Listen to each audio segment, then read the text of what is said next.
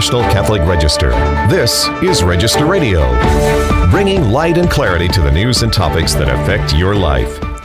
Baseball, LGBTQ plus pride, a troupe of men grotesquely dressed in nuns' habits receiving honors for their so called charity work, and other men dressed in women's jerseys receiving top prizes in women's competition. Then throw into the middle of all of this Father's Day. These are the marks of the month of June. How did we get into this madness, and where do we go from here? Two authors and fellows at the Ethics and Public Policy Center offer their insights here on Register Radio. We're joined by Carrie Gress and Noelle Mering. I'm Jeanette DeMello, Executive Director of the National Catholic Register, your host on Register Radio. On Friday, June 16th, the Feast of the Sacred Heart, the Los Angeles Dodgers hosted the so called Sisters of Perpetual Indulgence for what the Dodgers called charity work to those who identify as LGBTQ. And the U.S. bishops asked Catholics to pray for this occasion, just to pray for conversion of heart, to entrust our country uh, to the Sacred Heart. Some boycotted, some protested.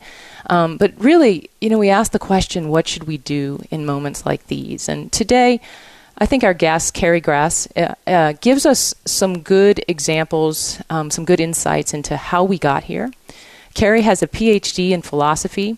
She's a fellow at the Ethics and Public Policy Center and a scholar at the Institute for Human Ecology at the Catholic University of America. Uh, she's the online editor, or she's the editor of an online magazine called Theology of Home, and its book series as well with uh, Noelle Mering. And she's written several books. Her most recent is The End of Woman How Smashing the Patriarchy Has Destroyed Us. And I'm very pleased to have uh, Carrie join us today. Welcome, Carrie. Thanks so much for having me on. Great to be here. So, your latest column um, just struck me as uh, really uh, an appropriate response to this m- madness, this moment we're in. And June is always that mad month, you know, um, yeah. where pride, um, uh, uh, so-called gay pride, is is just everywhere you look. Uh, your your column that you wrote recently for the Register was called LGBTQ plus may seem new, but it grew from an old ideology, and uh, and that's really intriguing because we didn't just get to this crazy month um, overnight. Um, yeah, and I yeah. I think you recognize that really well. So, where do we start?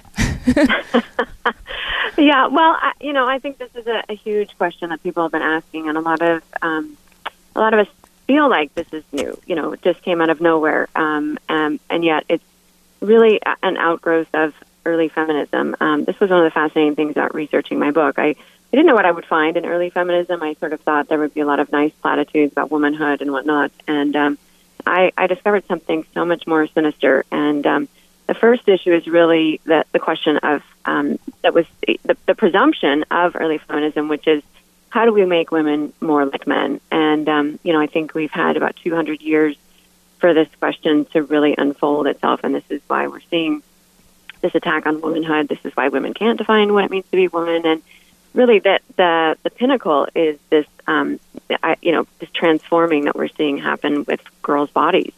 Um, you know, top surgeries and testosterone and this promise that uh, women can actually be men. Um, so it's an amazing juxtaposition to sort of see how this has developed, and yet um, it, it's it's you know spread out. It's not obviously just happening to women. We, men are trans are having transforming surgeries as well. Um, so it's it's a real um, problem, but I, again, it comes goes back to these very early roots of, of feminism that also was really focused on free love and the occult and just transforming society. So uh, it, it, shouldn't really surprise us that this is the you know it's gotten to this point that we're at today. Right, and you you said you mentioned just how difficult it is sometimes today to define what it is to be a woman, and and it is a reality that young women right now are the ones affected the most, and mm-hmm. and you can see. I mean, teenage years. Um, uh, mm-hmm. or preteen years are always awkward um, mm-hmm. for men and women, for, for boys and girls. Um, but today, you see young women n- not even knowing how to be feminine. Um, yeah. Because it's you know this the, the idea of being woke is to be kind of above all that um, mm-hmm. to be above femininity or masculinity um, and there's confusion and and sometimes the community that accepts them the most is the wokest you know yeah. community it seems um, right how how did this come from that mm-hmm. early feminism which seemed yeah. to simply want to provide in a way opportunity, an, a seat mm-hmm. at the table. Yeah. Yeah, I think that that's kind of the, the sense that most people have of what feminism has done. And yet, if you look at what it's really done, is it's it's taken away this idea of womanhood. Um, this was very the, the activists of the 60s and 70s were very outspoken about this and saw that lesbianism was actually they believed that it was the highest form of um, human behavior, and um, you know that, that there's something wrong with heterosexual relationships because of the fact that they, you know, involved having children. Um, so we haven't actually said anything good about being a woman for about 50 years because this has been the push. Um, you know, we certainly haven't been promoting motherhood, and so this is why there is all this confusion. You know, it's not a wonder that that young girls would not want to become a woman when there's nothing in the culture that's telling them it's it's a good thing. Um, you know, at the same time, we also have this fascinating um, emergence of really the pet culture, I think, in our society that's sort of picking up where motherhood, you know, women have this deep desire to mother others. And, um, you know, it's, we're, we're seeing as people are having fewer and fewer children, we're just taking on this new role as, you know, having fur babies or, you know, pet mamas or whatever they're being called. Um, and, uh, you know, one of the statistics I stumbled upon is that we spend $700 million on pet costumes pet costumes um, at Halloween um, in our in our culture in our country. Um, so I think that there's there's really this gaping hole of you know this desire for motherhood, and I you know we see that among the young too who haven't been properly mothered um, because we just didn't think it was important as a culture. We were told there was something wrong with it. Um, so that that what they're finding online is the kind of support and mothering that that they're longing for, some of the attention and the, that unconditional love that that's what you know mothers have have always brought to the table um, and I have been told not to. So yeah it's incredibly tragic to see how twisted so much of this has become. And the answers are really so simple. We've just made them very complicated. How do we work ourselves out of this? I mean, your your book offers insights into early feminism. It's probably going to mm-hmm. irritate mm-hmm. a lot of people because even some of the mm-hmm. champions um, yeah. are are caught up in it, um, yeah. maybe inadvertently, yeah. but I have to read because right. I haven't read it yet. um, but where do we go, Carrie? I mean, it's y- you have young kids, I do too, um, mm-hmm. and we wish for a better future for them. Yeah, no, absolutely, and I think that that's that the remarkable thing is we just have to start looking at what again what my book does is it goes into these issues and helps us understand them instead of perpetuating the perpetuating the confusion I think about about womanhood. Um, and I think we have to get back to that notion of what womanhood is. Um, and the church is, is so well poised to do this because we have these amazing models in our saints. We have it, you know, built into the fabric of the church. Um, the the ideas of virginity and of motherhood um, are really, really important. And I, I think when we strip those out, which is exactly what was targeted in the 60s, 70s, and 80s, um, by radical feminism, that's when we really start seeing these problems. So we've got at our fingertips all of all of the answers. Um, it's just a matter of really starting to, to recognize them again and to really point out just the beauty of of motherhood. Um, and we can see the beauty uh, in religious sisters. I mean, it's no accident that religious sisters are being targeted right. just this week by the Dodgers. This is all very intentional. Um, sort of take away and and degrade th- these things that are so beautiful and so vital for a thriving civilization and culture. Um, so I think that this, you know, it's just a matter of getting back to the basics and not complicating, you know, what has been part of the, our tradition for, for well over 2,000 years um, in terms of womanhood.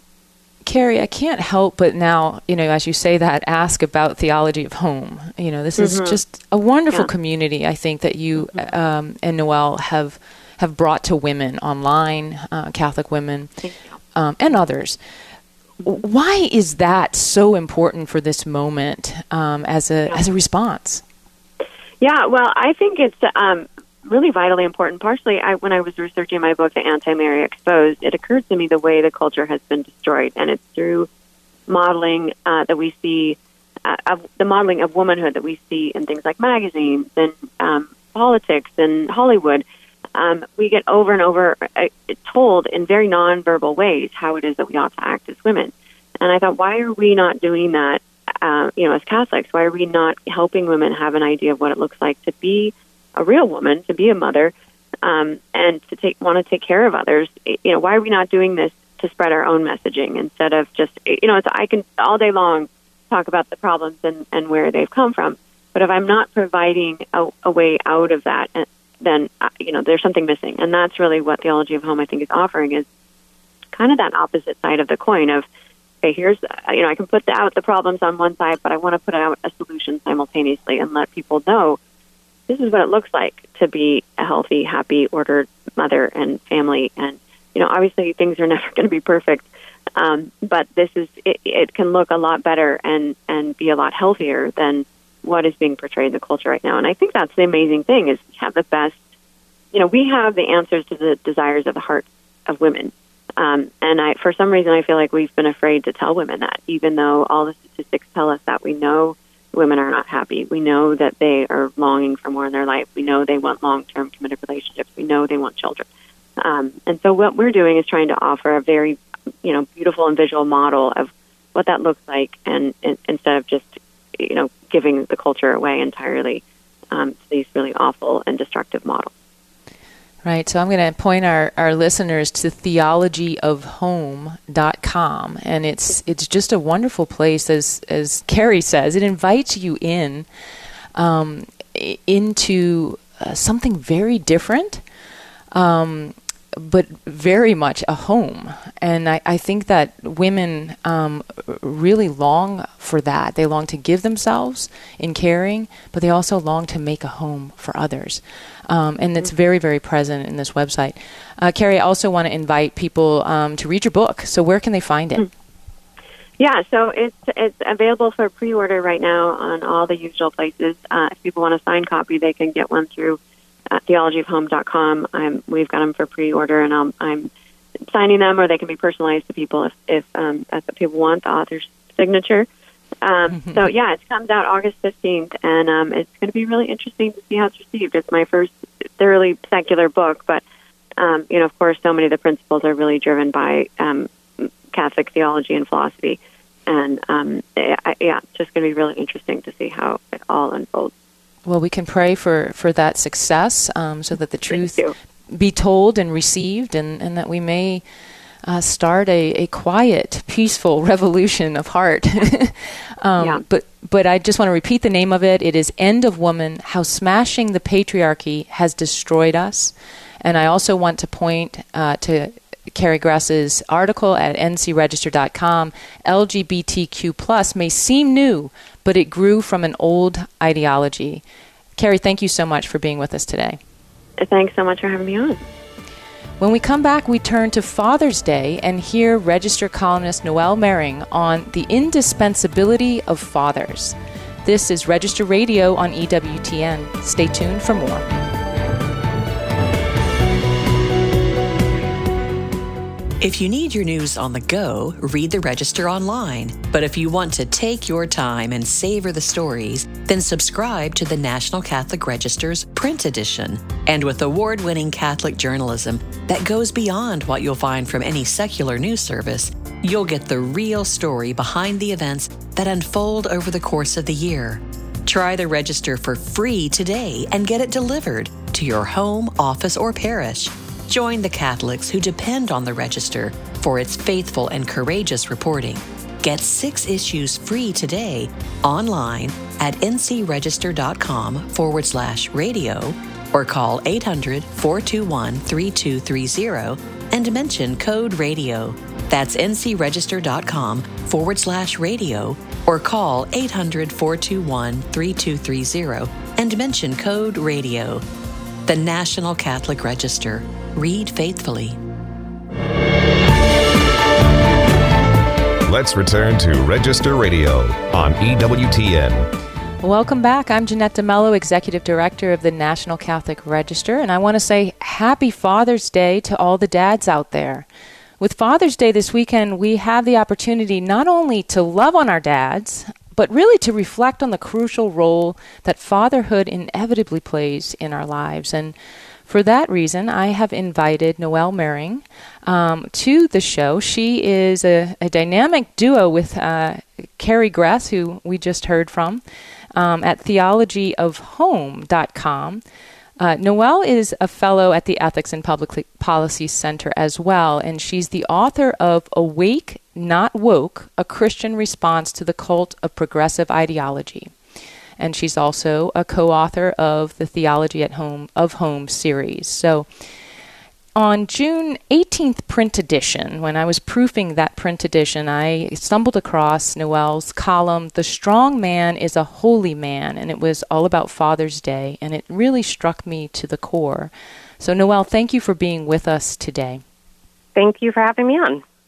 And I want to say, first of all, I know this Father's Day is going to be a bittersweet one for you, and I'm I'm sorry for your dad's passing in the last year, and I'm really grateful that you shared that um, experience with uh, our audience, and not only here, but in the column that you wrote. Yeah, no, thank you. Um, it, it, it, I had a lot of time to reflect on fatherhood. I, it's always been a subject that I love, but particularly with my dad's passing, it's just been something I've been ruminating over and just feeling so grateful for had the experience of having been fathered well and how important that is. Yes, and and I, first I want you to tell a little about your dad because he was the he was the beginning of this column that really touched me so much. And so, uh, tell us who your dad was. Sure. So he uh, he he passed away in his 80s. He had a nice long life. He was an attorney, but he was really a philosopher, and he was a real intellectual, very intellectually curious, but also curious about other people and very engaging. And I think I just grew up really admiring him. I felt a sort of reverence about who he was and felt so grateful to be his daughter. And I also had a deep sense that he absolutely delighted in me. And it strikes me that, you know, that combination of sort of a, someone you revere loving you personally is really such a powerful reflection of what the how compelling fatherhood in general is. You know that there's a certain reverence that you know that there are boundaries in life, that there are, is a law that we should, you know, that is we are should be subjected to, um, but we also know that that law is for the sake of our freedom, that we are loved, and it's for our mm-hmm. good that there are those kind of um, disciplines in life. Um, and I think I really got that sense from him that I need to, you know, aspire to something greater, um, but that I had a confidence in doing so because I had a father who believed in me, and and that really gave me a, a great leg up in life. I feel like, and um, it strikes me that you know in society now we denigrate fatherhood so often, but you know there's almost no greater. There's it's we're one of the best privileges you can have. We're all the talk of privilege. Having a good father is you know right up there with the best of them. And that's really what struck me. It's you wrote it is a true privilege in life. Um, if there is a true privilege in life, it might just be having a good dad, and that and you describe how it made you secure and brave, um, you know, ready to take risks in life, ready to be who who you are. And I think that is so true. Um, that our dads uh, really can provide that um, by a, a, few things. One is their their their presence, right? I mean, just being there and being present. Um, uh, in in such a loving way is so important. You you write about not only your dad's presence and your dad's love, but the spiritual fathers who have walked with you too, even in your dad's time of, of sickness and, and his passing.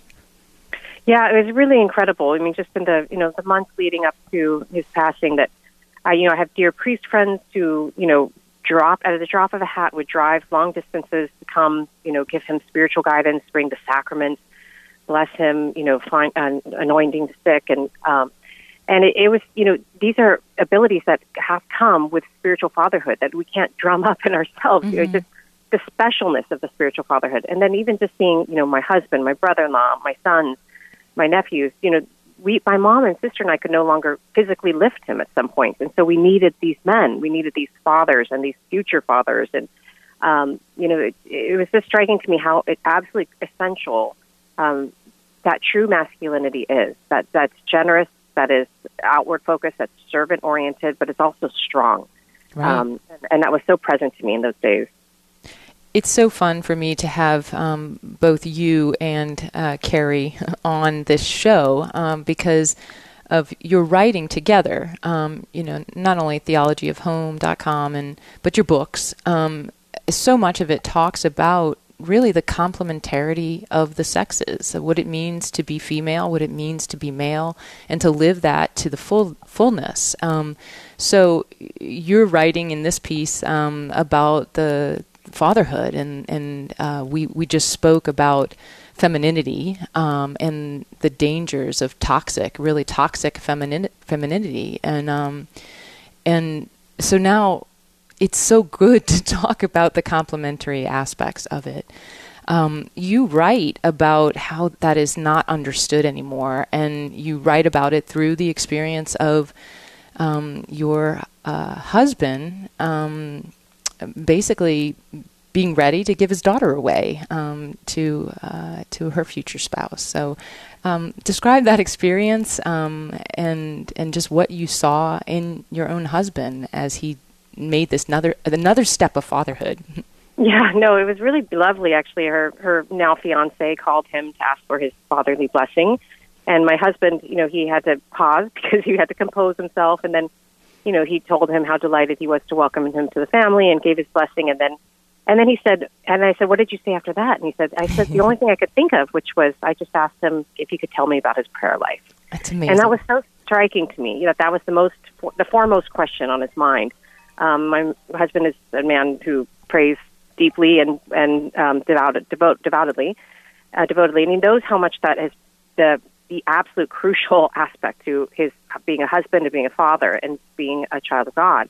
Um, and just to have that um, that shared connection with this this man who is going to be our our son-in-law and a future father, God willing, um, that they both turn towards their their mutual father, our, to, to God Himself, and you know, I think there's a beauty, a deeply, deeply beautiful masculine fatherly trait that's expressed in that.